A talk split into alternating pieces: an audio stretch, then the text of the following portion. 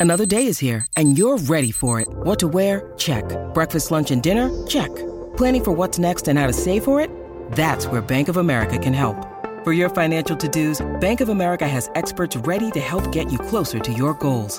Get started at one of our local financial centers or 24-7 in our mobile banking app. Find a location near you at bankofamerica.com slash talk to us. What would you like the power to do? Mobile banking requires downloading the app and is only available for select devices. Message and data rates may apply. Bank of America and a member FDIC.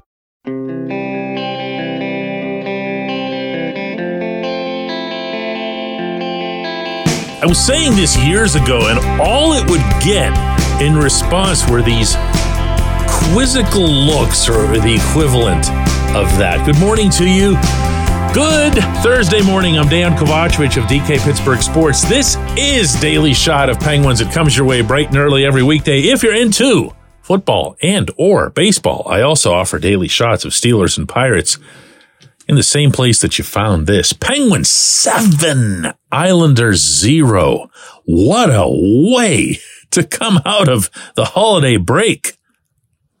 What a way to just get on an aircraft first thing in the morning, fly across, day of game, have yourself a full morning skate, go through the worst first period meaning mutually between both teams that anyone's ever seen, and then just explode at a historic level. That's what happened.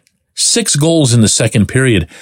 Kris Letang set up five of those, achieving a league record for the most assists by a defenseman in a period. Letang would go on to assist on Valtteri Puustinen's first NHL goal. That was in the third period. So he'd end up with six assists, matching the most by any player in a game in franchise history. And when you consider the scroll of legendary scorers that this team has had over a half century and change, it makes it that much more remarkable. Here's what Letang had to say to reporters in Elmont, New York last night about the way the team performed on an unusual day. Well, obviously, like, you know, we lost the last game uh, going to the break. Uh, after coming back into the game, obviously, it's, it's always a, a, a tough uh, a tough loss. But uh, when you come back and you, are able to win a game against a division rival like this and somebody you're chasing, uh, it's huge. And, you know, getting some guys on the boards, um, think of a guy like Racco, you know, he wants his confidence back. Uh, and Jars has a shutout tonight, so it's it's good to, for, for some guys to, to get going like this. He didn't have all that much to say about setting the records in large part because he was only just finding out about these things as he stepped off the ice. But then he's also not the type to sit there and say, yeah, you know, I, am really awesome. I, I can't believe how great I am. That's, that's not at all who he is. He's also not the guy that would touch with a 39 and a half foot pole the topic that I've brought up on occasion and I'm going to bring up again today. Only now I do it with 100% clarity and conviction and everything every conceivable argument on my side. And that is that Kris Letang is the greatest defenseman in franchise history. I know it doesn't hit as hard now, does it?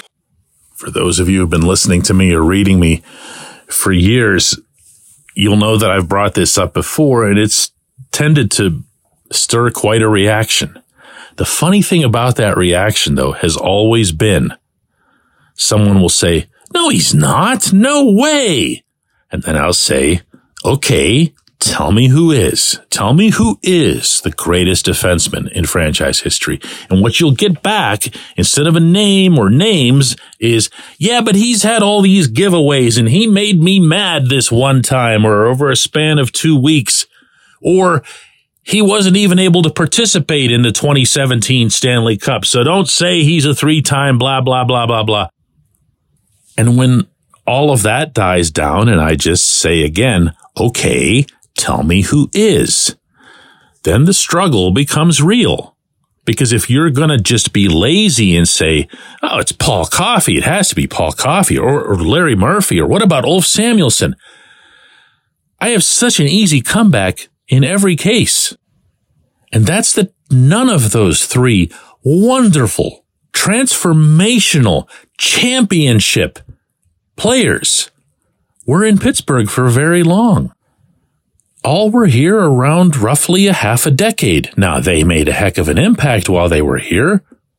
But when you think of Coffey's career, just to pull one of those out of the pack, it doesn't take any more than looking at the back of a bubblegum card to see that his greatest achievements by a mile were in Edmonton. That's where he was putting up his 150 points and all that other stuff and winning Norris trophies and I could make the same argument for Murphy. I, I can't for Ulf, but I also can't make an argument in favor of Ulf over any of these guys. You want to talk about Norris trophies? You want to get on Letang for not ever having won a Norris? Okay. I mean, that's fair for when we start discussing whether or not he's worthy of the Hall of Fame but not in this argument because the only Norris trophy in Pittsburgh history was Randy Carlyle. And that was the direct result of being a point man on an unbelievable record setting power play in the early 80s, pre Mario, that was established, diagrammed by Eddie Johnston, that was really kind of breaking the rules or at least bending the rules to get the goals that they did. And it wasn't that Carlyle was super great. It's just that he quarterbacked it. He was the guy that was generating the point shots and everyone else up front was just finding some surreptitious ways to get the puck home. And Carlyle wasn't here for very long. And if you really want to go back in time and get into Dave Burrows, one of the better defensive defensemen of his era, you're you're stretching it. You're stretching it. Letang's been here for almost two full decades.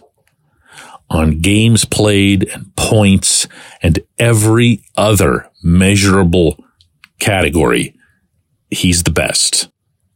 And when you start adding on mileposts like this, it really underscores that. I say this about the other two guys in the core and I'm going to say it regarding Letang. Appreciate him. They don't come along all the time. These greatest players at a certain position in franchise history, they really don't. When we come back, J1Q.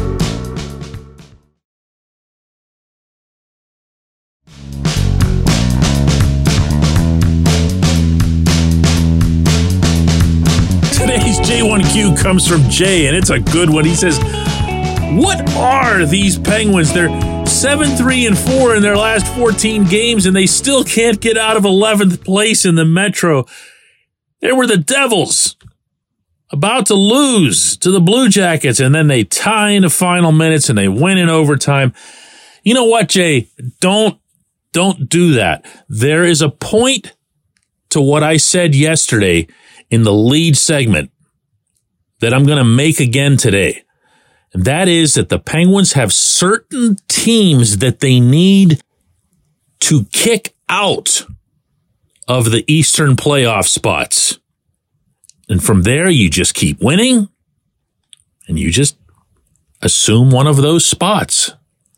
And I identified the Islanders as being one of those teams I see as not really belonging where they are, meaning second in the Metro division. No one anywhere, no one could believe that the Islanders are the second best team in the Metro. And I said that yesterday before they lost by a touchdown. The Islanders have been on a really nice little hot streak. The Islanders have defended really well. And yes, I can say that with a straight face today. And they've gotten some good goaltending. But they are not the second best team in the division, and they definitely don't belong where they are in the conference. That's why I pinpointed the game that was played last night, and then the rematch that they're going to have Sunday at PPG Paints Arena, same two teams, as being potentially pivotal for the Penguins. This is a wonderful start to that. Now, is that going to mean that the Islanders are going to come into Pittsburgh super rabid hungry, showing that they're not that team and all those other hockey cliches? Yeah, sure. Whatever. Deal with that and take them down again and don't leave them any points. Don't be doing those overtime or shootout. Get definitive.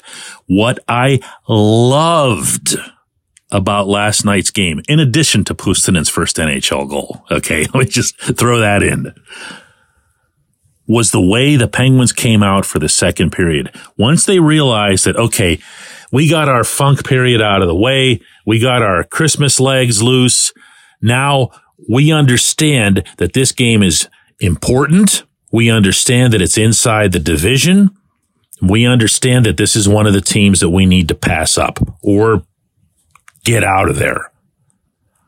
And they dominated the Islanders before the first goal was scored. They had a 10 to 3 shots advantage, just like that. They pushed and pushed until they broke through. And then when they broke through, they went nuts. They went historically nuts. But the part that I liked the best was the part where they asserted themselves and said, this is important. This is exactly what I was talking about yesterday. I wasn't sure it was going to happen, but this was what needed to happen. And it's what needs to happen again Sunday night. Now, I'm skipping the Blues game in the interim. They play St. Louis on Saturday night and every point is valuable but they're especially valuable against those types of teams, the Islanders, the Flyers. You mentioned the Devils, and I, I don't. I'm not necessarily going to agree with you because I don't see the Devils as one of these teams that's going to miss the playoffs. They're going to be another one that pokes their head up there and knocks somebody else out. But hey, there's no harm in beating the Devils when they come around too, right? I appreciate the question. I appreciate everybody listening to Daily Shot of Penguins. We're going to do another one of these tomorrow.